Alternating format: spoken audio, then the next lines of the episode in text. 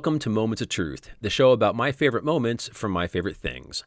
I'm Bill Coffin, and today we'll be discussing a writer who really needs no introduction, but we're going to give him one anyway Stephen King.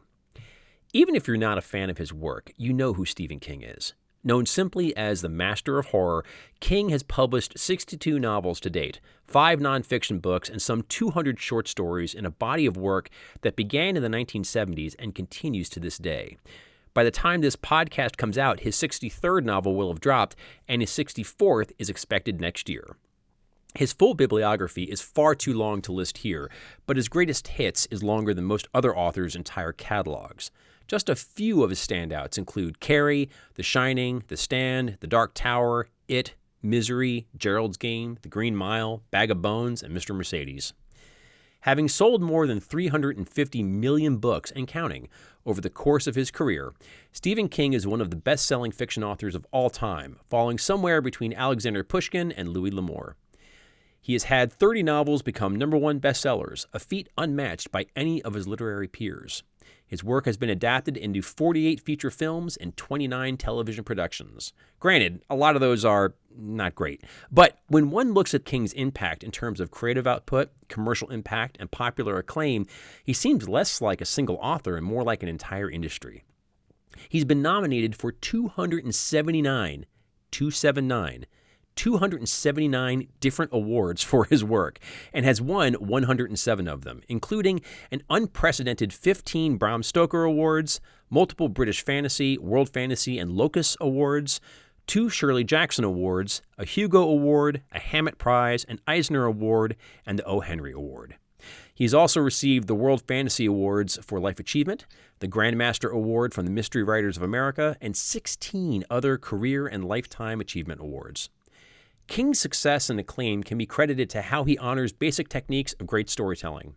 He mastered the genre conventions of horror, terror, and revulsion, as well as the literary devices of foreshadowing, callback, and payoff, all to deliver stories that live rent free in your head long after you experience them. He captures audiences with his intriguing premises, and he keeps us hooked with mesmerizing levels of detail, evocative small town settings, and convincing glimpses into days gone by. He builds characters who feel real and flawed and instantly invest the reader in their outcomes, even if they are only to be dispatched a few pages after their introduction. He's a master's master, a writer who has worked so long and hard at his, at his craft that he makes everything about it look kind of impossibly easy, even though anyone who has ever told a story knows that it is not. So let's get into it.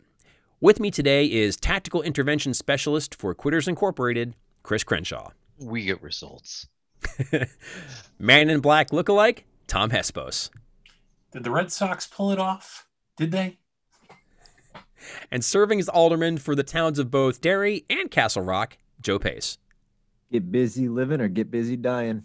Oh, true, true.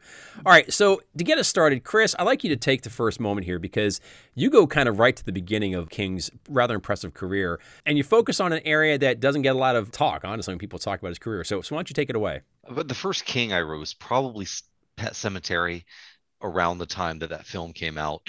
Uh, I read a few other of his novels, and I really I liked him. But as time went on, I I liked him less until I read his early short stories. Night Shift and Skeleton Crew were two early short story collections he did. The first one was, I think, published in 81, Night Shift, and it collected stories that ranged from 1968 to previously unpublished. Skeleton Crew did, you know, covered a similar period of time, although it was published a few, few years later. And I, I got to tell you, the, these books are absolutely fantastic. I was an English major in college, like you, Bill. I, I and and I focused on American lit, where the short story was more important than yeah. it was in, say, English lit. And I personally, it's my favorite genre. And Stephen King is a master of it on the level of Poe or yeah. anyone else. Yeah. Um, uh, these stories are honestly a little astonishing because he's so young when he's writing these. Yeah. And and yeah. and and from the very beginning he it seems like he's already mastered this craft. He he can put his finger on what's going to make you scared or uncomfortable or weird it out or maybe make you wake up in the middle of the night tonight. And Mhm. and and he and he nails it every time. His characters are so well drawn. Uh, uh, you know going back and, and rereading some of this i didn't recognize you know on my first reading how honestly progressive king was. That's a big part of all of these stories or a lot of these stories. Um he, he is you know rejecting right wingery and and Hmm. showing a lot of empathy and i think that that empathy is why his characters are so well drawn that the guy know like at, at 22 he seemed to know and understand what would drive a woman to hate her husband or Yeah. or a husband to want to kill his wife Well, I knew that. and uh, well i didn't at 22 but i yeah i mean all his, these characters in these stories are really almost universally well drawn probably the most famous story is children of the corn Yeah. and you know this isn't something that's particularly portrayed in the movie as i recall it but the whole opening of that story and in fact the whole tragedy of the story is that you know the the, the people coming into this little nebraska town their their husband and wife they're trying to save their marriage they, they kind of hate each other. And and king really just he, he he dissects it and it's uncomfortable and it's awful and and you you kind of hate both of of the protagonists.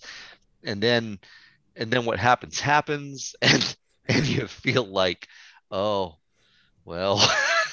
I, king is really good at this stuff. Yeah, Um, he really is. Th- there's so many stories uh even though I, I he, he is he can be repetitive. Strawberry spring and the man who loved flowers are almost the same story Yeah. Well, Yeah. he he was doing a lot of magazine writing where he was just Yeah. selling these things off one at a time. So it's Right. not like he meant for them to be collected uh, per se. So there is you see that, and and you would even see that with Robert E. Howard, like the people who just Sure, wrote, sure. wrote by the word, by the piece. Some repetition is going to Yeah. happen. trucks has everything to do with the mist you know that those are very similar stories Yeah. Well, just remember, it's a, it is a shared universe, so it's okay. yeah well i, I I yeah, think that that's got to be one of the greatest novel. retconnings of all time. Hang on.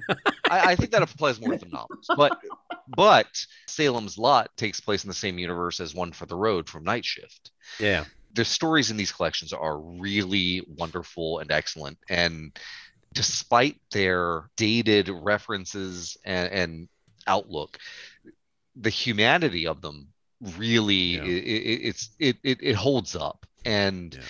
I think that night shift is maybe the more even of the collections but skeleton crew has just some amazing stuff. I mean you know in skeleton crew stephen king does sci-fi twice. Yeah. the mist. Oh. The mist. oh. Oh, the and mist is so I- good. the monkey is a great story uh and and my personal favorite is the raft uh which is Oh. a, a story where Yes. you know these four Yep. college kids go out in october for their last you know summer fling before it gets too cold go into a raft and in, in the middle of a lake and, and get trapped there by this oil slick creature Yeah. and like and it's so slick. horrifying it it really Oh, is just horrifying Oh man. but but you know the, the reactions of the characters are so real and i have never been a huge stephen king fan but my goodness my respect for him just couldn't be higher Uh, Joe, Tom, do you guys have any particular attachment to, the, to these early short stories? I'm, I'm with Chris that the raft is is excellent, and frankly, as a kid who's grown up in New England lakes, um, and we have a raft at our place on the lake, and every time I get out there, I have to take a look around and make sure that there's no oil slicks before I try to swim back to shore. But and that's one that actually got made for one of the Creepshow shows. 2, yeah. made a- Yeah. yeah, they, they made that, and they actually were fairly um, Yeah. Yeah.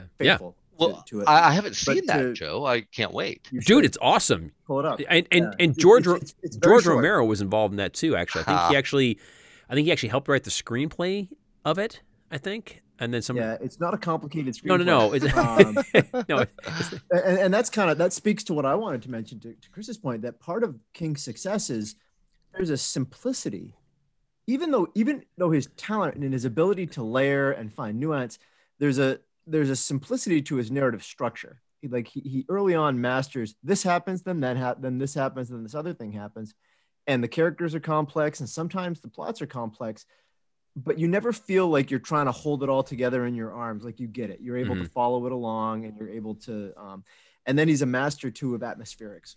Yeah. I, I think that is probably the the single greatest thing that that he does is he masters atmospherics. Whether that's you know sort of the creepy small New England town, or you know, Chris, you mentioned Children of the Corn. Already, you're wandering through cornfields and you are you're lost and you're Yeah. unsure, and and he just places you right in the middle of these situations with um with his ability, you know, his descriptive and with and with uh, characters ability. that you recognize. Yeah. Well, that's just they're normal Yeah. people, Yeah, right? Like really he are. doesn't write superheroes. He writes like you and me plopped in the middle of a cornfield where some weird stuff's about to go Yeah. down. Yeah. and Yeah. and yet on the other hand you know one of the one of the stories called the last rung on the ladder there's nothing horror about it and yet it's probably the most horrifying story Which one is that one? I, I It- forget. it, it, it's it's the story about a young man or a man gets a letter from his sister he, he's narrating the story he's i got the letter and you know it was the one thing that could make me come and and he tells the story of how he barely saved his sister's life when she dove out of the loft of the barn and later she commits suicide after he has spent the rest of his life neglecting her and it's horrifying it's painful Yeah. it's not a horror story but it's horrifying you know yeah. it, it, it- yeah. king is really good at this stuff There are so many short stories and, and other like stories of his that I've just been utterly creeped out by like that, Chris. I know exactly what you're talking. I, what, what's the one that they turned into Apt Pupil? I think it had a different title. Is that was it titled that? I think it was titled something else. I could be wrong. No, it was uh, Yeah, Yeah, yeah, it's okay. ap- yeah, it's yeah, that was from different seasons. I re- I went. I used to go down to my grandfather's place on vacation in Florida for like, you know, these long, boring periods when I was a kid. And I remember mm-hmm. like plucking a Stephen King collection off his shelf one time, and I remember reading that story, and just feeling it, like very visceral level, like the main character in that thing, and just is is becoming evil. And I was like, it, it, it struck me so much and i was like but there's something really just very very familiar about this and when i got to the end of it i said to myself oh you know what i had been in the exact same situation like five or six years prior had been at my grandfather's house Yeah. completely bored out of my mind and had read it back then too and i think it was interesting that like i didn't remember reading it but i remembered the feeling of just being utterly creeped out Yeah. by the main character in that book We'll get to it. We'll get Yeah. to Apple Oh my God. later. Chris, Night Shift was my introduction to Stephen King as well. When I was in middle school, I think it was, some kid in homeroom was reading it in front of me. Like I, I was in, you know, had this good relationship with this kid in front of me. He and I read a lot, and we're always talking about what we're going into. He's like, "Oh, I'm reading the Stephen King book. Have you heard about Stephen King?" I'm like, "No." He's like, "You know, he's so scary." And he shows me the book with the original thing with this wacky cover with like this hand, like just with all these eyeballs coming out of the fingers like warts, you know, and it's like kind of half wrapped like a mummy. Like, what is that? I was like immediately like, well, I got to check this out. And so I borrowed it off him and I just devoured that book. It really unsettled me. Some of the stories more so than others, but some of them really stuck with me and really, really bugged me. There's one, it's not considered to be a great story of his, but it's called The Boogeyman. Oh, It's it's a great story. Yeah. So oh, good. Oh, oh, holy moly. Dude, this guy's talking to this, this shrink about he's basically been stalked by this horrible boogeyman monster that hides in the closet and comes out and like does horrible things to people. And then it turns out his like the sli- and his wife. yeah, yeah, yeah, eating his kids because the door is always open just a crack. So it's the whole plays on the whole your closet's never really closed deal. And then at the end, like, you know, the, the psychiatrist is the boogeyman coming out from and like the guy's last sensation is him urinating himself before it eats him. And like as a 13 year old kid or whatever, I was like, what the heck? I just blew my mind apart. And I just went through all of them, and some of them were like like Battleground was another great story, which is like not a scary story. It's just like a great like Outer Limits kind of Just story. fun. Yeah, totally, totally an episode of totally Twilight Zone. yeah just a super fun story uh, about this hitman who gets a very unusual form of revenge against you know I, I, I, Adam and just it's just it's just wild but so many of these stories really unsettled me Chris and in such a way that I, I went ahead and read Skeleton Crew but Night Shift like stood out as like this like Necronomicon of fiction for me like Agreed. I had read things I couldn't unread, and it really rattled the hell out of me. And granted, I was an impressionable kid. This is around the time when like slasher movies were all over the place. So like I'd see like an advertisement for like Motel Hell or something on TV and get like all wigged out for the night. So perhaps reading Stephen King wasn't the best thing for me. But I actually didn't read a lot of Stephen King during the heyday because I remember how freaked out I was by the Stephen King I did read. I kind of wish I had read more of his stuff, but I would say it's take it as a compliment, Mr. King, that you got me so bad with the short stories. I'm like, I can go no further. like I got to tap out, man. It's killing me. That cover that you were talking about was that image of the hand with the eyes is from uh, the story I Am the Doorway, which is absolutely stellar. King does, I don't know, King does a lot of stuff that I think is cool. Like he opens it with Jerusalem's Lot, which is it's a Lovecraft story. Yeah. I mean, yeah. it's straight up. It's it's just you know Lovecraft fanfic. Well, Lovecraft is a huge influence mm-hmm. for him. He, he, he big time, big time. And yet he's so modern. I am the doorway. That is like presaging Clive Barker. Yeah. Uh, you know, uh, the, the King. King is he he had the past in his pocket. He had the future in his hand he's unflinching. Like he comes to a situation that, and when I, when I've written before, I'll I'll come to a situation where I've got to write something maybe that's a little gross or a little awkward or a little uncomfortable, and you you, you wrestle with how to, and maybe you dance around it a little bit and you don't take it head on.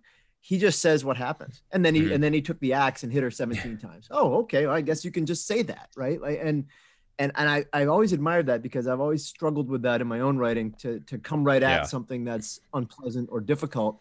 And he just says it the same way that he would say and then he walked into the next room. And there's a matter of factness to his storytelling that that makes it pop for me. Yeah but no but night night shift is um not just a great introduction to, to King, and not just a great first chapter in his career, but it's just a banger of a short story collection. Parts of Night Shift have lived rent free in my head since I was, you know, a kid, and and I haven't gone back to it in part because I don't want to scare the crap out of myself again uh, and in part, but also in part because like there's a purity to that that reaction. Like he got such a great rise out of me, and it's lasted for decades. Like I kind of don't want to revisit that, you know. And it's not often I have a lot of writers whose work I've taken in that have had that kind of like tectonic impact upon me. But but this this book did, and I will never ever ever forget it.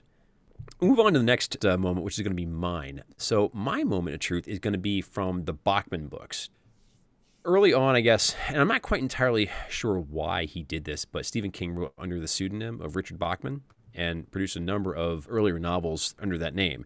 And they didn't do that great, but I guess once he kind of broke out with Carrie and became a real big deal, the idea was somebody realized, well, you know, they had these basically Stephen King novels under another name, and they should really just go back and actually, you know, actually put them out, you know, to kind of ride the wave. Because in the 80s, I mean, you couldn't go anywhere without seeing people reading a Stephen King book. Like you went to the pool in the summertime, like yeah. one out of every three moms was reading a Stephen King book. Right? It was like they was everywhere. So of course they're gonna re-put the, the Bachman books out as as you know, by the way, as Stephen King.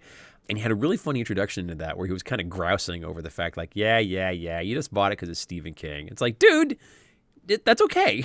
like, it's okay. You, you can be Stephen King the Bachman books have four pretty freaky novellas in them. Uh, one is Rage, which I can't even go back to because it's basically like a very grim uh, harbinger of the era of, of, of school violence and school shootings and kids coming into school and just and going on a spree. It's I mean it's pretty chilling. And as a father with kids in school now, I will not go back to it. But that's not that's not on the story. It's just how well it taps into a fear that has become real.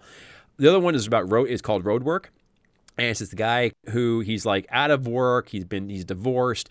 He's just you know at the end of his rope, and he lives out in the Midwest. And he's gonna lose his house because this highway is going through his town. And sorry, dude, you're gonna get you're gonna get bulldozed, you know. And so he just basically like barricades himself in the house and like stands off this whole construction crew. And this is kind of this deep dive in like psychological kind of horror. The third is the Running Man, which is a great, great, great story.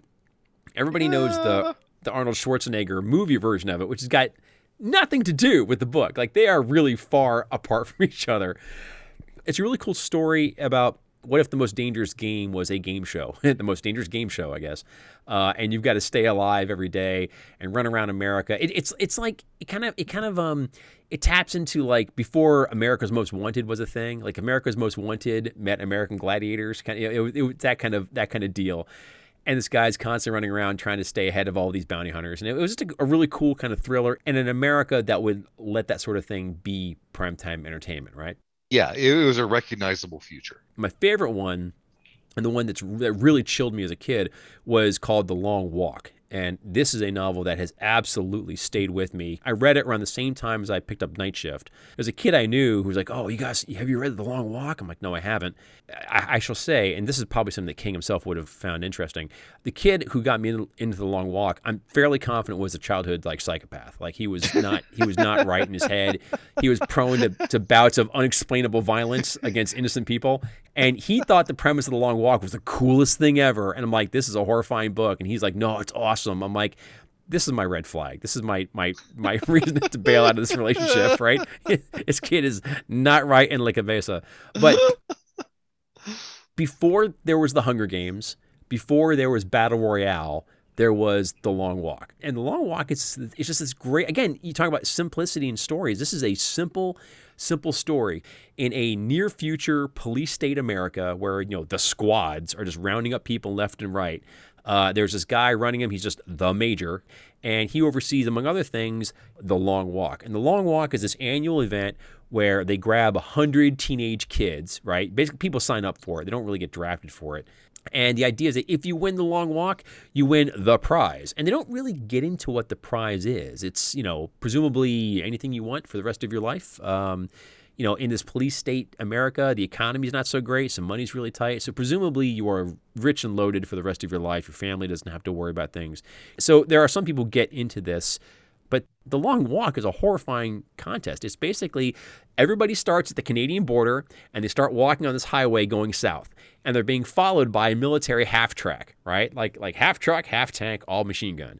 And they're just keeping this like uh, radar gun on you, and you have to walk at four miles an hour. Okay, which by the way, if you haven't measured how fast you walk, four miles an hour is a brisk walk, like much That's faster. basically than that. a walk, yeah. It- it- yeah, I mean that's like competitive walking. Like anything faster than that, you're more or less jogging. You just keep walking, and that is that. You stay in the path and you keep walking. Basically, that's a 15 minute mile. And if you can't maintain a 15 minute mile, that's sufficient to get you kicked off most marathon courses. Exactly. And so the idea is that if you fall below that rate, right, they give you a warning. If you fall below it again, they give you a second warning. If you get a third warning, they shoot you dead on the spot and they leave your body on the street. And that's it. It is an elimination Olympics. Last guy walking wins. That's it. You know, our kind of our hero is just this kid named Ray Garraty. He doesn't really kind of know why he's joining it. Like his mom is really needs the money, but he's just like he, you can tell like he's just this kid who sort of is the bewilderment of youth in a dystopian authoritarian regime where nothing really makes sense. The people who are running things are just being cruel for entertainment. And he just sort of becomes like the everyman in the story. And all the people around him, you get to know the fellow walkers. And, you know, there's a guy who who's his friend. There's the guy who's the the sicko who gets off and people getting killed. There's a dude who everybody thinks is gonna win. There's the guy who actually has a connection to the major and he's like the nemesis. You know, they just keep walking and one by one they keep dropping off for different reasons. You know, it's just this relentless death march. Even though you get the sense of who's gonna win this whole thing, it's like by the time you get to it, you feel this gruesome futility that it doesn't matter who wins because the point is the walk persists. The walk is there and it's going to happen next year too. As a teenager, that story got under my skin in a really big way. What do, what does tyranny look like? What does cruel power look like? It's just visceral. You know, it's just um I just uh, I can't I can't quite get away from it even though I read it so long ago it's people being horrible to people. And, and King taps on that a lot, which is there's nothing scarier than other people, right? The banality of cruelty dialed up to 11 is a pretty frightful thing. And he captures it in The Long Walk. My understanding is that it's the first novel he ever wrote. It's not the first he ever sold, but it's the first he wrote. So it kind of falls in that same zone, Chris, as the Night Shift era of early King, he's just swinging in all directions. He'll do whatever the heck he wants to do, writing wise. He's not pigeonholed or anything, and he's just tapping into whatever freaks him out and writing about it. And it's just, uh, oh, it's so good. It's so good. I haven't read it, Bill. I, I strongly forward to it. encourage you to check it out. I think you can buy it separately, but it's definitely in the Bachman Books collection. It's really, and you'll you'll blow through it in an afternoon. It's a real, it's a real quick read. Like most of King's work, it's a real quick read. well, I, I don't know that I would agree with that. Well, no, I mean, sometimes he writes books that are titanic, but like the pro, the prose moves along quickly. You, know, Yeah, that's you- enough, you- you may have a lot to get through, but you know, They're quicker than they are long. Yeah, yeah I'll, I'll say that. I mean, As long as you maintain Yeah, four miles an hour, man. You'll get it done in no time at all, dude. It's, it's not going to kill you. I discovered that at a time when I also discovered a couple of his other books. I discovered uh, Thinner the Richard Bachman book. Um, and I also dis- and actually when I also discovered the Dead Zone. This is at a period of time where you could just like you could just walk around and like wherever you went, King books would just be lying around, right? Like so many people were, were reading King. Honestly, you had a chance of walking to some place and there's just a discarded King novel. You just Right. pick it up and start reading it. Like the whole world was a King lending library. and King was one of the first writers that, you know, I'd read and I just found myself powerless to stop reading. Like I just picked up Thinner for kicks and I was like, what, what's this about? And the next thing I knew, I was 75 pages into the book. I'm like, whoa, wait a minute. Where did the time go? You know, I never had, here. I didn't even realize it. Yeah. yeah, I'm like, yeah. I mean, this is like a 400 page novel. Like, I did, uh, yeah, it's just one of those those things. I just didn't realize a a book could do that to you. And the Dead Zone, likewise. Like, I was at a summer camp type thing, and somebody had just put it down, and I just read it like in an afternoon. Like, I had like blown off, like I'd forgotten to go to my class. Like, I was just reading this book. Like, Bill, where have you been? I'm like, Dead Zone, man. I, I don't know. It's not my fault. But you're right. Those are the things you find like at the you know at the hotel or at the motel in like the you know uh, breakfast area or yeah, or like the lounge or something. at Right. Right. place you're gonna stay overnight and someone's left it by the fireplace that that kind of thing. Yeah. Yeah. Or you know, they've got a little lending library shelf, and you Yeah. know, just Yeah. the books that people have At been the left. coffee shop. Oh yeah. Speaking of lending library, this is like I think I have one Stephen King book here at my house, and most of the rest of it is at my mom's place. And I don't think she's giving it back anytime soon. Like I know I have a copy of the Bachman books. It is at my mom's place. It I have the series that I'm going to talk about, and I have one other King book on my shelf, and I know how many I've read. So well, you know, i- i- you know, there's wisdom to the notion of never, never lend a book you're not willing to part with forever. you know, so if you really love it, just buy somebody a copy. Don't lend them because you know you got to be willing to say goodbye to it.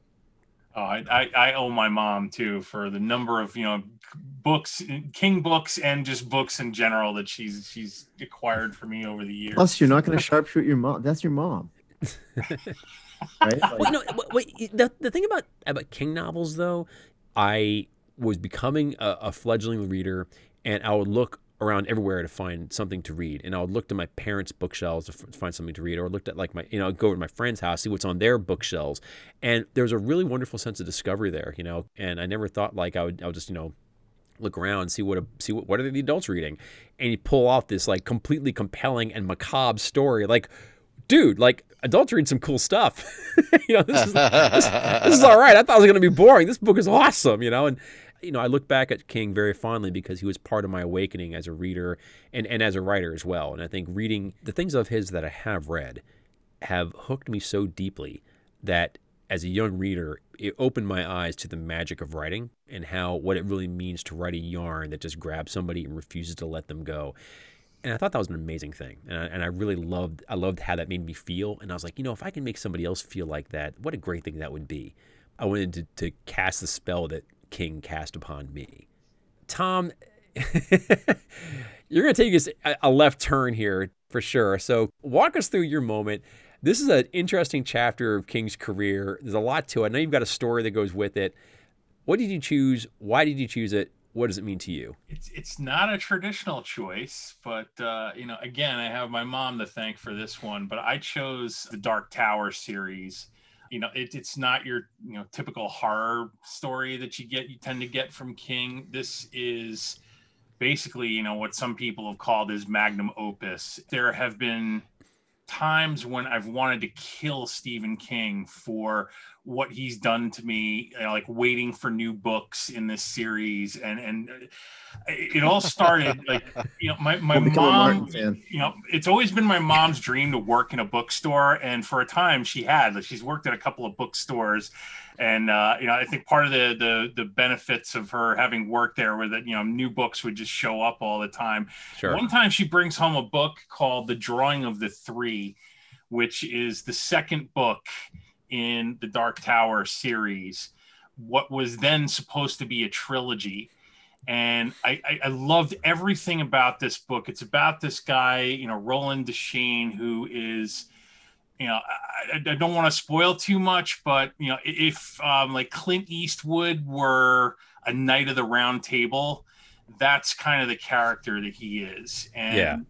The drawing of the three was about him basically pulling together his quartet, which is uh, term that they use to describe basically like a, a, almost like a family or a tribe of people who are pulled together by fate.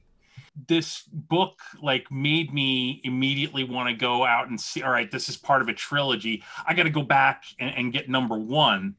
Jumped in my buddy's car i you know we were going to like buy like an album or something like that from the record store and i'm like i want to stop by the bookstore and see if i can find this other book. And he's like oh wait you've been reading that? Like that's a stephen king thing. Yeah like i've been reading that too and it's awesome. Like yeah we've we've, get, we've got to get this. So he's like there's a third one coming out. And we're sitting there like with this thing that's supposed to be a trilogy we're both like very seriously into it and both want to track this thing down. So like i ended up getting the gunslinger there's the first book in the series and then the two of us are just like waiting for the third one to come out.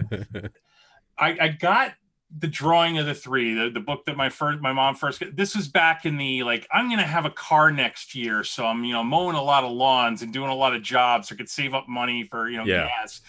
So and then he wrote the gunslinger in like 1982 it was not until danny and i were both in college. It was 1991 when the wastelands came out which is the wait, third wait, wait, book in the it. series. The gunslinger was in 82 was it that 82. early? Really? Yeah. Oh. No really?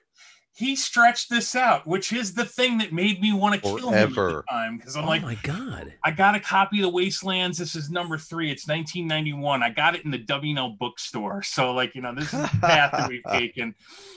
I, you know, I, I read through the whole thing. I loved every second of it until I got to the end and realized this isn't this isn't wrapping up. This isn't a trilogy. This is something else. I'm in this for life.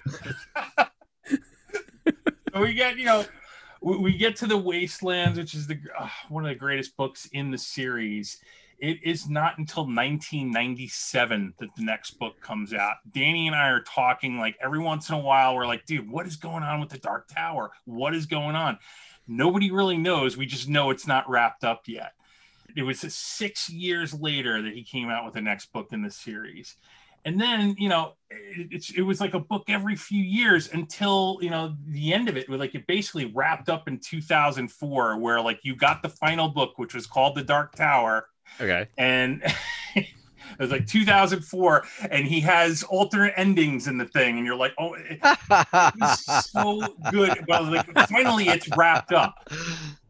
No it's not right. it's like watching Clue. Little novellas. yeah, yeah right. Yeah.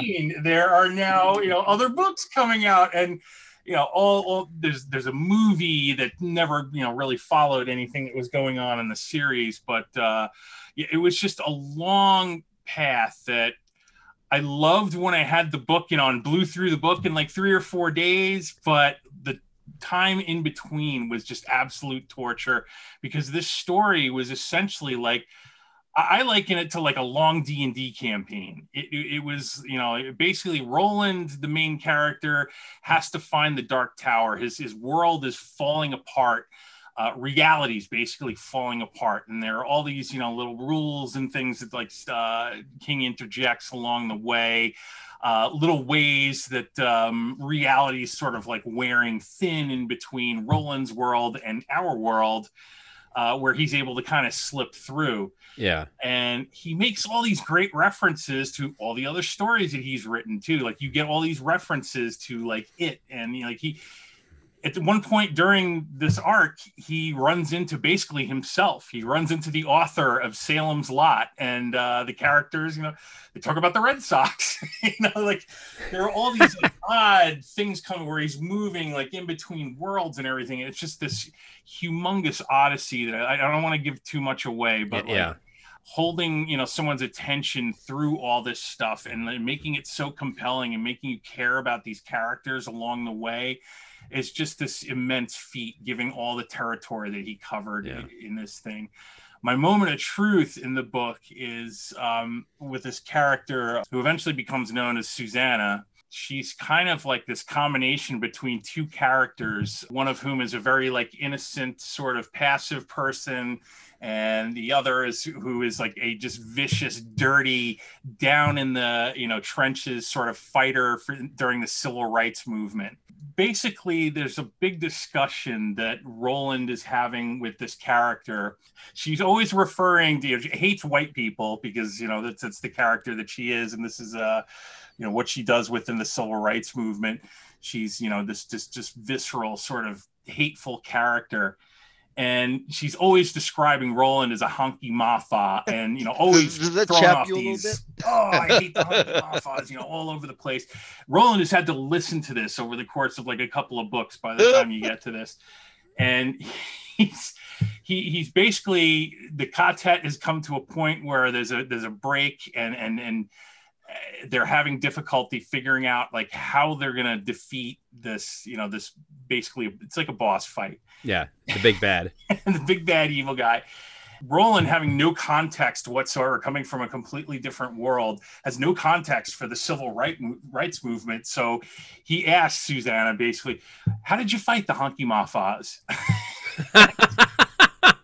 get this great moment where, like, you know, Roland doesn't re- realize like everything that has, you know, gone through. He thinks of everything as like a gunfight, like, you know, people shooting at each other. He doesn't understand the context behind like a Yeah. political, you know, socioeconomic battle. So, so th- there's this great moment but then you know in her description of you know how the fight went they come up with the idea to be able to defeat the the Oh, that's bad cool. guy which That's is kind of cool so Yeah. Um it, it's it's a it's a neat moment in a, in a series that's filled with a, a lot of those moments and I, I again i just i loved it to death the only thing i hated about it was the wait between books Right. Uh, So I, I have a couple questions about this series because I've never read it, right? But I kind of watched it as it was as it was coming out and watched the fans go berserk. So how many books total does this Dark Tower series entail? Is it five, six? I have seven. There's like a novella that, and then there's a, I believe, a short story also that goes with it. So Right. seven books and change.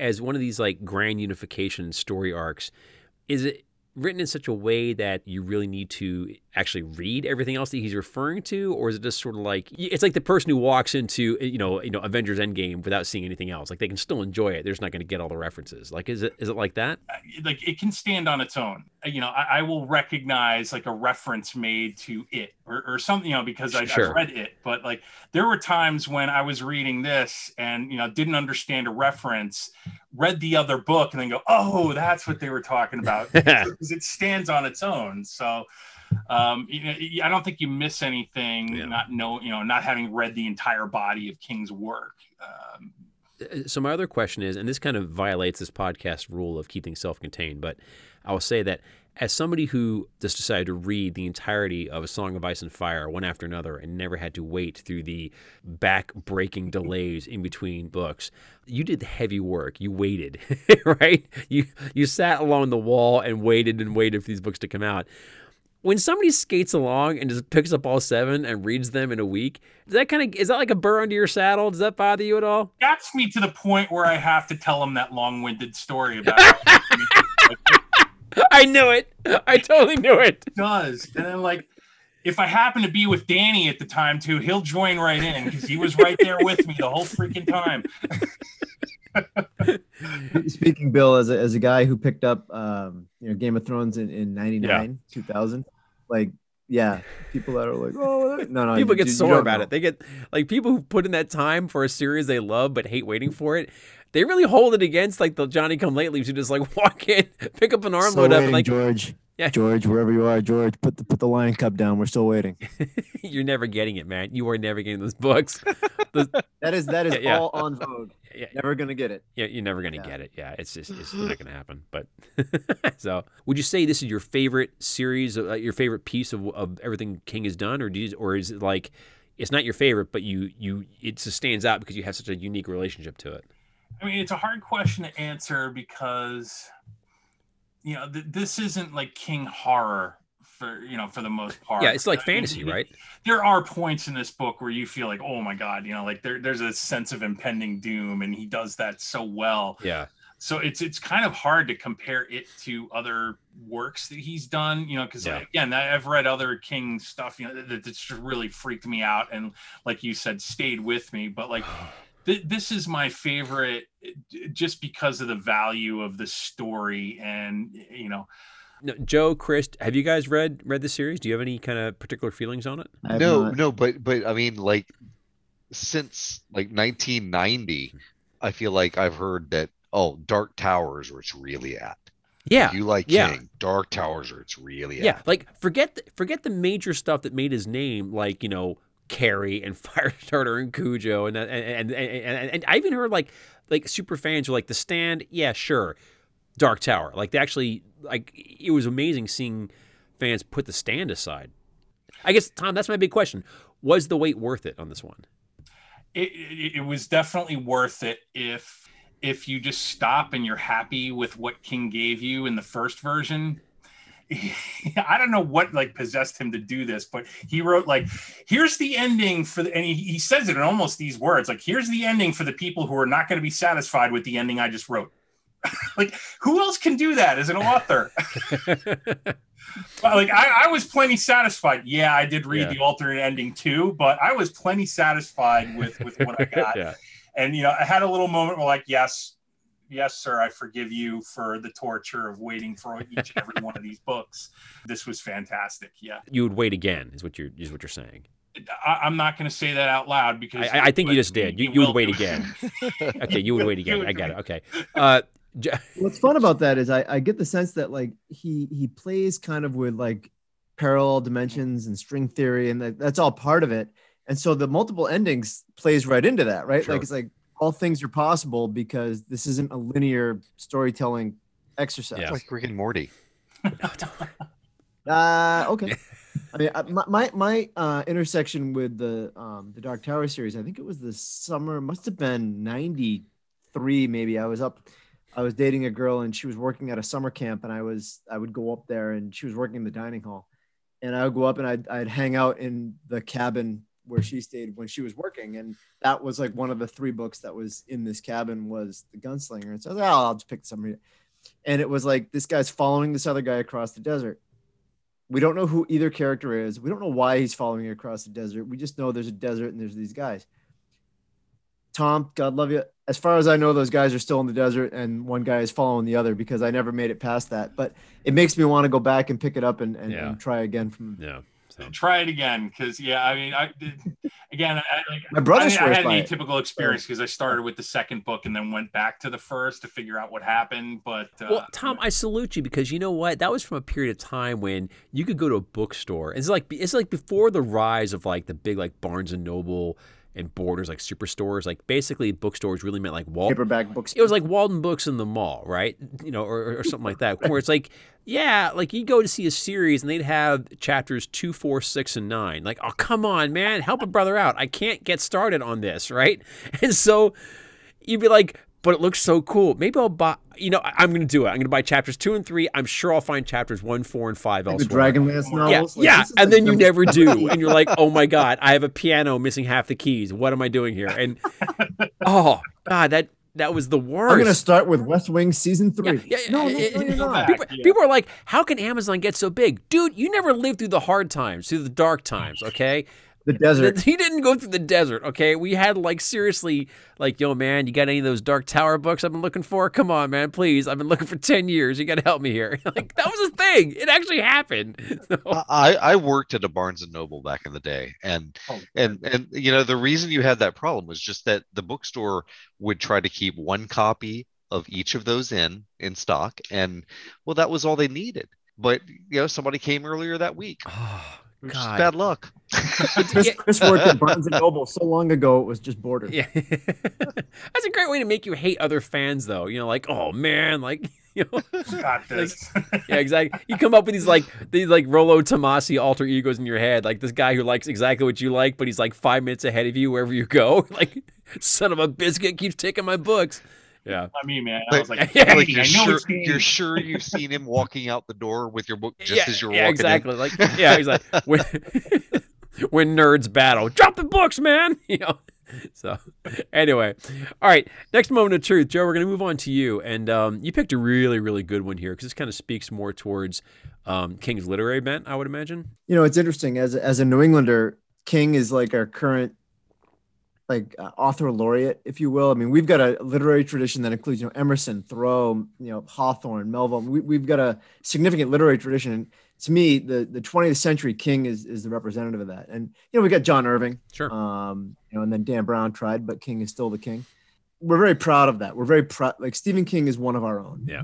So I think if you talk about the fact that there are those in the you know the literati who who find King lacking somehow, we're not there. You're not going to find that between Connecticut to you know to the Canadian border. If you look at what we've talked about tonight, we've talked about a lot of different aspects of of, of King's skill, and that we taught you know he's the king of horror, yes, but that is not all that he's capable of. He's capable of sort of literary fiction Yeah. at the highest level, and I, and I think frankly, to me, he's the best American short story writer since Vonnegut. One does not simply luck into the O. Henry Award. Yeah. Well, there's and- there's T. Coraghessan Boyle, but yeah, okay. he's up there. And so the collection I want to talk about is um is, is different seasons, which frankly are novellas more than short story, longer than short stories, shorter than a novel, not quite even a novella. yeah. uh, in different seasons, he sets out to tell sort of a cycle. The four of them, you'll know three of the four, uh, even casual observers, because the body is included, which people will know as the the book that was adapted into Stand by Me Yep. with Wesley Crusher. Uh, Apt Pupil, which was Wesley adapted into, adapted into a movie of the same name. He's not even Um, Wil Wheaton anymore. He's just Hey, Wesley. Wesley- Shut up. Wesley. Shut up, Wesley. so, so it's forever known as the, as the movie where we almost got to see Wesley hit by a train. Like, oh man, oh, exactly. And like like like Picard, I root for the train every time. And That's a shame. Um, Will, Wheaton, Wil Wheaton is a solid guy. Yeah, no, no, No, no. Will Will, Wheaton's Wheaton's an good awesome dude. guy. Wil Wheaton's an From all- awesome guy. He, he is. from all we can tell, he's a good dude. Much love to Wil Wheaton. and um, apt pupil which to tom's earlier point is probably one of the scariest things i've ever Oh, read because horrifying. it's not about a possessed car it's not about your buried pets coming back to life it's not about a woman losing her brain you know it's not about Jean Grey losing it when she gets her period at the prom it's not about any of that stuff it is about real evil that existed and continues to exist in our world and a kid that is seduced by Yeah, it and, li- and, And lives among us. Yeah. Right. there is nothing scarier than that. And watching Todd descend from good kid into Nazi protege who winds up with a high powered rifle on the overpass and it takes him five hours to take him down. Yeah. That that is brutal. But Yeah. for me, the best the best work in this, and and to me, King's most complete work, Rita Hayworth and the Shawshank Redemption Yeah. it is an absolutely tight narrative. Everybody knows it because everybody's seen the, the movie because I think for a while there on TNT, it was the only movie they owned. I think you're Um, right. And they had, they were, you know, contractually required to play it seven times a day. If you've seen the movie, read the book. That's all I'll say about that because you get a lot more. You get like anything else. You get a lot more of the of the backstory of who Andy Dufresne is, of who uh, of who Red is, and, and who all the other supporting characters, Boggs and everyone else, um, are at, at, at Shawshank. I think the reason for me this is a um, a moment of truth is like Irving, like Vonnegut. This is the kind of story I read, and it makes me almost despair of ever being able to tell a meaningful story Yeah. Because it's just so tightly woven and the characters are so perfectly drawn and the story makes so much sense. And it has such a satisfying conclusion um, where everything pays off Yeah. from the very beginning all the all the way through. For me the moment of truth is, is the end when when red and and I, do i have to i don't have to sum this up for anybody right? Like everybody knows the basic You know, I, I, I, I think everybody does, but you know what? There's somebody out there who who, who probably doesn't. So you get to be their introduction to something wonderful. Well, so God. God love him. Go, you know, go go pick up the book and then watch the movie later. But Andy Dufresne, who is a um, a young thirty something banker in Maine who sent to prison for killing his wife, which he did not do, and he spends time there making friendship with this longtime con named Red. You get a lot of insight into prison life, and then eventually, Andy. Uh, behind a poster initially of of Rita Hayworth, but then through the years it changes to Marilyn Monroe and and others uh, as time goes on uses a, a tiny little rock hammer to dig through the wall and then crawl his way to freedom. It's a story about hope. It's about a story about perseverance and about maintaining your dignity in the face of the degradation that occurs in institutionalization. And it is absolutely uplifting and absolutely, it's an almost, to me, it's an almost spiritual experience in in storytelling and then in the human condition. Red, who is his longtime friend who's been in forever and ever and ever, who says, I'll never be able to survive on the outside because part of the narrative is, you know, you get these guys, they hate these walls and then they learn to get used to them. And then you learn to depend on them and then you learn to love them. And I did a lot of work in my uh, early in my career working in criminal justice research on on reentry for prisoners that were leaving jail or leaving prison and um, going back out into a world where there was none of the scaffolding and, and none of the support that they ca- had come to depend on inside Mhm. and they will intentionally commit crimes to go back inside and so that they're they can be in a world that makes sense to them again Yeah. um, and Red is one of these cats, right? He's one of these guys. It's like I don't think I can make these bagging groceries at 65 years old, and he's asking permission when he can take a bathroom break because it's all he's ever known. Eventually, he manages to get out and go meet his friend Andy. And there's a, there's a, a sequence right at the end where he says he's got to go to Mexico where Andy is, and he says, "I I hope I can make it across the border. I, I hope the Pacific is as blue as it has been in my dreams. I hope to see my friend again and shake his hand. I hope." And that last line, I hope, is the it sums up the entire Yeah. book, and and we love that so much. And I know we're supposed to we'll get to it later, but in the in the film, it's it's uh, Morgan Freeman is Red, and his narration of that that coda. Uh, my wife and I, that's the end of our wedding CD. Oh. Um, it, it, it ends with I hope, right? Like because that's all a wedding, that's all a marriage is is hope, right? Like and I thought you were so, going to say uh, prison. I hope we don't kill each other. Marriage is nothing but the slowest jailbreak of all time, Bill. Let me tell you. It's a wait, wait, wait, wait, wait, wait, wait. That's all I'm saying. Yeah. It's a Marilyn Monroe poster on a raw camera. That's all it is. But um, I, I just I love the I love the story Yeah. so much, and the book like to me King has never written better Mhm. than than in that, and that and that's why that's a moment of truth for me.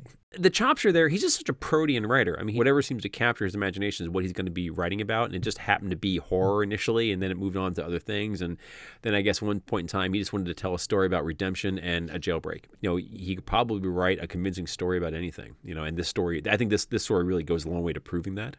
It's funny because there's been this like critical reevaluation of King in recent years, and especially as his later work has been a little a little bit more, I guess, of a literary bent. There aren't a lot of writers who offer you that kind of, you know, you know what's behind the curtain. I don't know, man. Something cool, you know, whatever it is. It's gonna, it's you gonna, might not want to touch it. yeah, you might not want to touch it. Might want to keep the lights on, but it's gonna range from cool to life changing. Who knows what it could be? You know? When we think about when we think about prolific writers, right? We think about like you know James Patterson or, or something. Yeah, like this is not that. This is not a guy with a printing press who just does copy paste, change names, Right. and, and off we go. yeah, King is absolutely unashamed to recycle ideas. I mean, The Stand uh, strikes me as a development of one of the first stories in Night Shift, Night Surf, I think it was called. And yet, he always seems to find a, a new way to express himself. And yeah. uh, the the guy is really remarkably versatile. There, Yeah. there there's no doubt about that. Good writers borrow, great writers steal. You know that.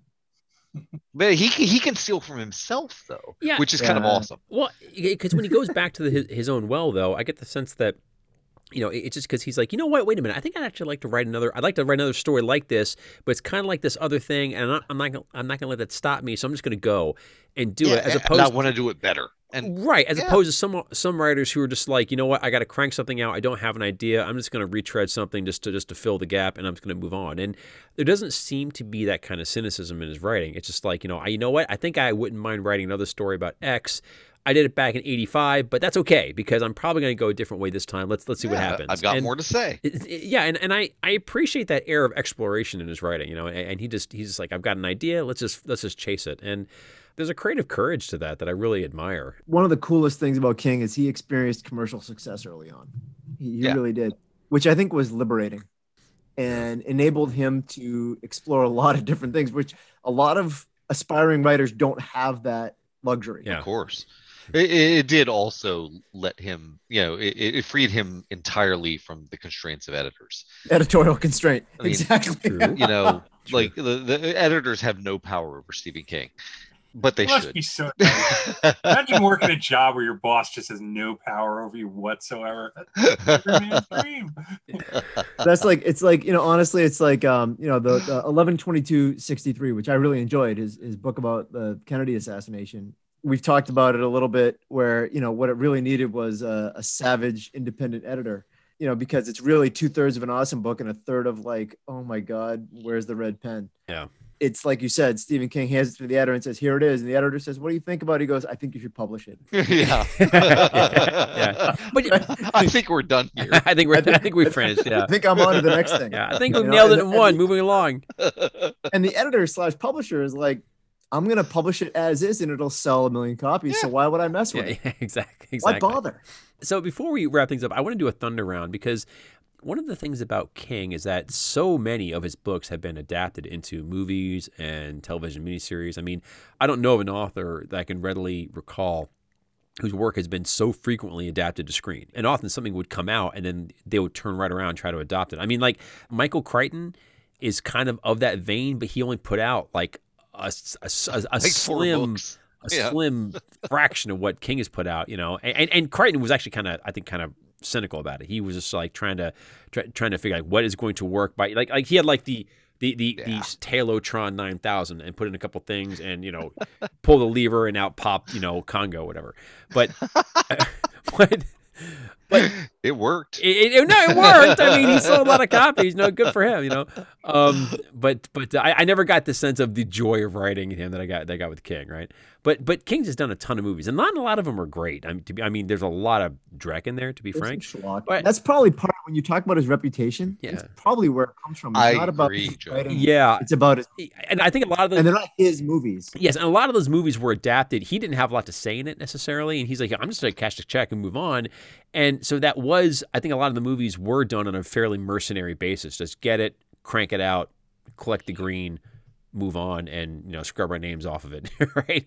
Uh, yeah, my my my impression is that like after frustrations with the first few ad- adaptations, he was just like, "Screw it, y'all do what you want." yeah, Pay me and do what you want. yeah, eh, eh, yeah. Because your movie is not my book, so we'll just take it from there. But Yeah. but let's go through what everybody's favorite screen adaptation of, of, of King is, because um because there, you know, even if you think a lot of them aren't that great, there are truly great ones in there. And and I'll start. My favorite King movie is Frank Darabont's adaptation of The Mist from 2007, 2008. I'd never read it, but it was the first book on tape I ever came across. And it was actually recorded in this like really intense like stereo sound kind of thing, and I was just like engrossed in this story, and it was just so freaking me out that like it has no easy conclusions, it has no real end. The world is kind of ended, and it's just this like freaky story. Like what is going on here? And so watching the movie, it was great, and the movie does have an ending.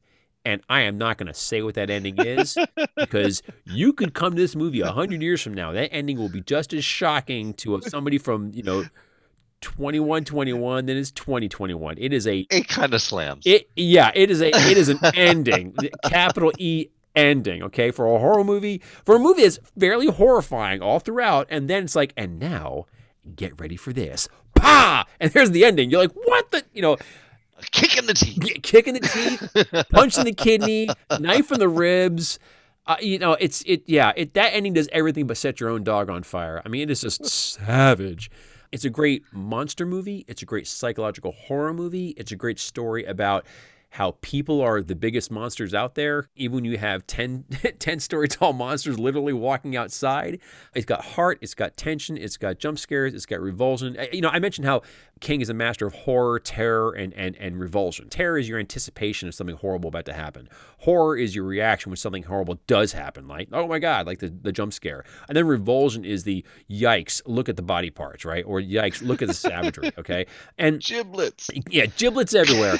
and he, in the mist, you get a masterclass in all three, and it's just a really, really well done horror movie, and I just freaking love it. And they re-released it in black and white as kind of a nod to the creature features of the 50s and it works even then like just as a black and white thing because everything's like in this weird shrouded mist it gets scarier actually because you can't see anything Oh man, I love The Mist so much. It's it's such a great movie. And I like a bunch of Stephen King movies, but The Mist is like a step above for me. I adore that movie. It was such a good story. That was really impactful. It was. I, I, I love that.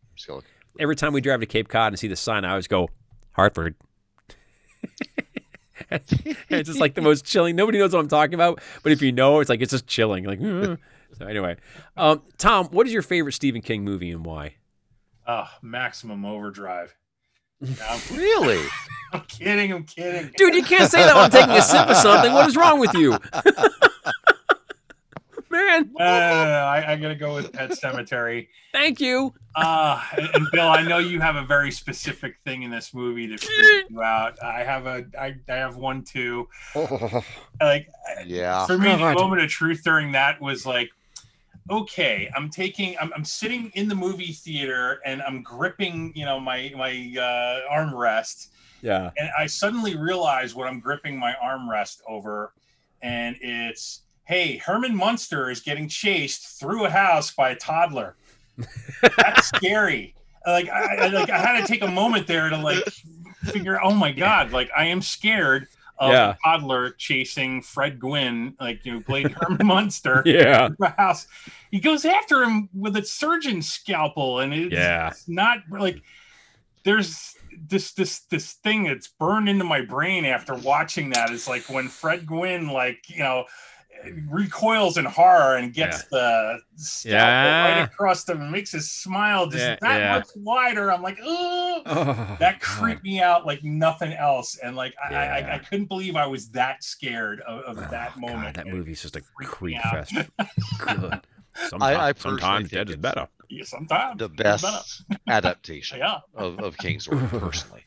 That movie. Tom, I'm I'm I'm I'm so with you. It's so good. It, it- I think it's one of his better novels, and that adaptation, that screenplay was absolutely fantastic. That was one of those movies where it came out. I was towards the end of high school. My friends and I were seeing movies all the time. We kind of had the um, the would-be cinephile's jaded notion of I know what's going to happen next kind of syndrome, right? That like makes you the most annoying guy in the third row because you're calling out the movie as it's happening. and Pet, Pet Sematary like made you forget all that stuff pretty quick in the movie, right? And you're like, you see Gage get plastered by this truck. You're like, yo, they just killed a kid. What is that? Right. Right? You're like, what is going on Not here? every movie does Not every- that. no, it's like this is out of hand.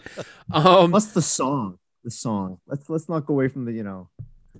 I don't want to be buried. in a pet Pet Sematary. Yeah, never, ha- I don't want to live my life again. never have the Ramones give me less comfort than hearing that over the end of the credits because these guys making out with zombie Tasha Yar. I'm like, stop and quit it. And the knife comes up. Like, I Is just, there another Tasha Yar? dude, man, everything in this movie freaked me out. This the spinal meningitis scene where she sees a vision of her sister coming at the screen and like it's all warped and twisted. My legs trembled like up and down. Like my body it's, it's like like you know like in Warner Brothers cartoons when somebody's got to go real fast and their legs start moving and then their body like follows. It was like that. Like my legs decided enough is enough. We're the f out of here, coffin. We'll see you in the lobby. And my body was like my body's like I got I can't rooted to the spot. I'm too scared. That was I think until I saw Exorcist 3, I was never more frightened in a movie theater than when I saw Pet Sematary. It messed me up. Oh God. Go Just see, Pet it. Cemetery Go was see it tomorrow if you Yeah. haven't already. I went to Pet Sematary with a girl and nothing happened that night. yeah, exactly. Let me just put How it that way. How, how could it? Yeah, how, how could it possibly? I guess I'll just drop you Unless off. it's a corner. Let's just go home. Ugh. You know, yeah, yeah. Good, good lord. All right, so uh, Chris, what is what is what is your favorite Stephen King movie? Personally, think that that Tom nailed it. I, th- I think that Pet Sematary was the greatest Stephen King adaptation, other than maybe Misery. But my favorite, I've got to say, The Shining. Yeah. Mm. Um, I think it's better than the book. You know what happens in in room two thirty seven. Uh, you know that that is burned on your brain. and uh, there there's just so many moments in that movie that that Yeah. stick with you and and horrify you. And Jack Torrance's descent into madness is perfectly believable. Yeah. Uh, it's a great performance from Nicholson, of course, and and Shelley Duvall. I, I like that movie a lot. Yeah. I, I think I think it's actually better than the book, and and that is not something you can say about many Stephen King properties. Joe, what is your favorite Stephen King movie? I honestly, I have no reason to move off my favorite Stephen King book uh, because Shawshank Redemption is not just maybe the, the the best movie made from a Stephen King book. It's one of the best movies of the last 30 years. It's got the most Academy, you know, seven Academy Award nominations, and the fact that it lost out to that celebration of you know banal mediocrity, Forrest Gump. I can't believe that it lost out for Best Picture to that. The performance from Morgan Freeman, and and honestly, it's interesting if you go back they were looking at Harrison Ford to play Red. They were looking really? at Paul Newman. Yep. And I can see Paul Newman more than Harrison Ford, but it's it's kind of yeah, impossible I, to see anybody but Morgan Freeman given the course of history, you know. Right, and, and, it's interesting because in the book it's an Irishman. The the film itself is just it's so it's so tightly woven yeah. and it's so taut, and the performances are so good, and it, it's interesting because it's not like I look back like I look at Tom's like Pet Sematary, like what a great entry into like the schlock genre, right? Yeah. Like that's a horror movie yeah. where you're you're having a good time and it's sloppy and it's fun and all this sort of stuff. This is a film. And, and it's a serious film. And it's very faithful to the source material. It's indicative of, of the kind of quality of storytelling that King is capable of. He's capable of some goofy stuff. He's capable of, of you know some some earthier stuff. I think he's also capable of some of some really true literature that yeah. that transcends genre, yeah. and, and the film version of Shawshank, I think, is indicative of that. There's a reason why that movie kind of locked in on like the top spot on IMDb for like a long period of time and became like the unassailable best movie on the internet kind of kind of thing. And it's interesting because that that position it held generated a backlash against Shawshank, and people were trying to make their bones by sort of cutting away at the movie, which is kind of silly in in the in the the credibility economy of the internet that people would decide, you know what, I'm going to make my bones hacking away at something that people widely regard to be, you know, relatively perfect as a movie. But all the things that you said that you loved about it in the, the written version very much are, are present in, in the film version as well. One of those movies where you watch it and if you didn't tell somebody it was a Stephen King story and they didn't know, they may not necessarily think to go, oh, but Absolutely. this must be a Stephen King story. It's, it's just, it's just, it's just on its own wavelength, you know. Whereas, like, say, The Shining, you know, you could probably say, well, you know, you know, great story, but Kubrick elevated it because Kubrick could elevate things, right? This is a story that didn't need elevation and and was not elevated necessarily. It just had to be faithfully rendered and let it do its own work. So, before we go, a final thought. When the U.S. National Book Foundation awarded Stephen King its prestigious Medal for Distinguished Contribution to American Letters in 2003, it placed King in the rarefied company of fellow recipients such as Toni Morrison, John Updike, Ursula K. Le Guin, Elmore Leonard, Judy Blume, and Studs Terkel. But not everyone was impressed. Harold Bloom, Yale's Sterling Professor of Humanities and the most famous literary critic of his age, called King's Award, quote, another low in the shocking process of dumbing down our cultural life. I've described King in the past as a writer of penny dreadfuls. But perhaps even that is too kind. He shares nothing with Edgar Allan Poe. What he is, is an immensely inadequate writer on a sentence by sentence, paragraph by paragraph, book by book basis. End quote. Now, when the BBC went back to Bloom some years later to see if he had changed his mind, Bloom doubled down, saying, quote, Stephen King is beneath the notice of any serious reader who has experienced Proust, Joyce, Henry James, Faulkner, and all other masters of the novel, end quote. Well, to that I say, Harold Bloom. Not that King needs the likes of me to defend him, but come on. Since the beginning of his career, literary critics have dismissed, derided, and disdained King for the subject matter of his work, the style of his prose, and most of all, for the number of copies it moved. With every fresh bestseller, critics further viewed King as some kind of hack lucky enough to enjoy the good graces of a public that didn't know better than to disregard him. Their most charitable views of him were often as a necessary evil, someone who was getting millions of people to read enthusiastically, but was writing nothing that the critics themselves would have preferred. This went on for decades until finally King began to enjoy a critical reevaluation as his body of work got too big and too diverse to pigeonhole, and his pile of awards got too mammoth to ignore. Comfortable in multiple genres, he unapologetically embraced his identity as a writer who is far more book club than literati. And if there is one thing the literati can't take, it's writers who neither want nor need their approval. King worked hard at his craft, practicing an authentic voice that needed little translation. With smiling self deprecation, he has called himself, quote, a Big Mac with fries kind of writer. But to get a good idea of what writing really means to him, check out his truly outstanding book, On Writing, a memoir of the craft, in which he writes the following I have written because it fulfilled me. Maybe it paid off the mortgage on the house and got the kids through college, but those things were on the side. I did it for the buzz. I did it for the pure joy of the thing, and if you can do it for joy, you can do it forever. There have been times when, for me, the act of writing has been a little act of faith, a spit in the eye of despair. The second half of this book was written in that spirit. I gutted it out, as we used to say when we were kids. Writing is not life, but I think that sometimes it can be a way back to life. That was something I found out in the summer of 1999 when a man driving a blue van almost killed me. So, put another way, King's writing has helped to save at least one person's life. Harold Bloom's has probably saved none. But perhaps what is more meaningful is how King encourages others to take up the pen as well. He knows better than most how loudly the voices in our heads can get when they decide to dissuade us from pursuing something. When it comes to writing, those voices often win, but King is not having it. Quote, Writing isn't about making money, getting famous, getting dates, getting laid, or making friends, he says in the closing words of On Writing. Quote, in the end, it's about enriching the lives of those who will read your work and enriching your own life as well. It's about getting up, getting well, and getting over. Getting happy, okay? Getting happy.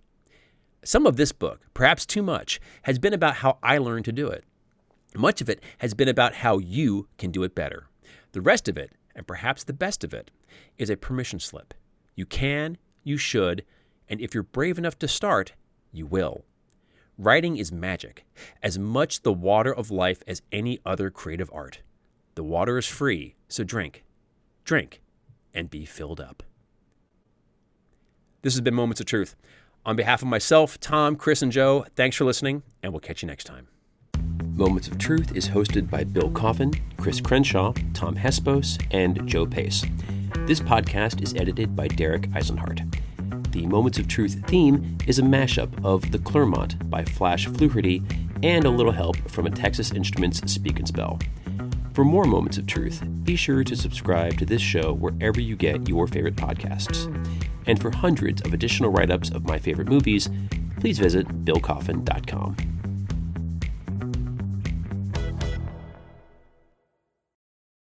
Can we just back up for a second, though? Because I know we talked about this before we got rolling, but one more time. So, how was it that you got to be next to Stephen King at a Fenway Park game? Like, like was he like sheer chance? So, so here's the so here's the thing. He just bought a ticket. Like, he didn't just go to a box. He just bought a ticket and just sat where he sat. Yeah, he bought two tickets, one for him and one for his driver. I think this was not long after his van accident, and um, we were about ten rows back, halfway down the third base line, and there were two seats open next to me. And after a couple innings, uh, a guy materialized, and then next to him was Stephen King, and we spent about six, seven innings just shooting the bull.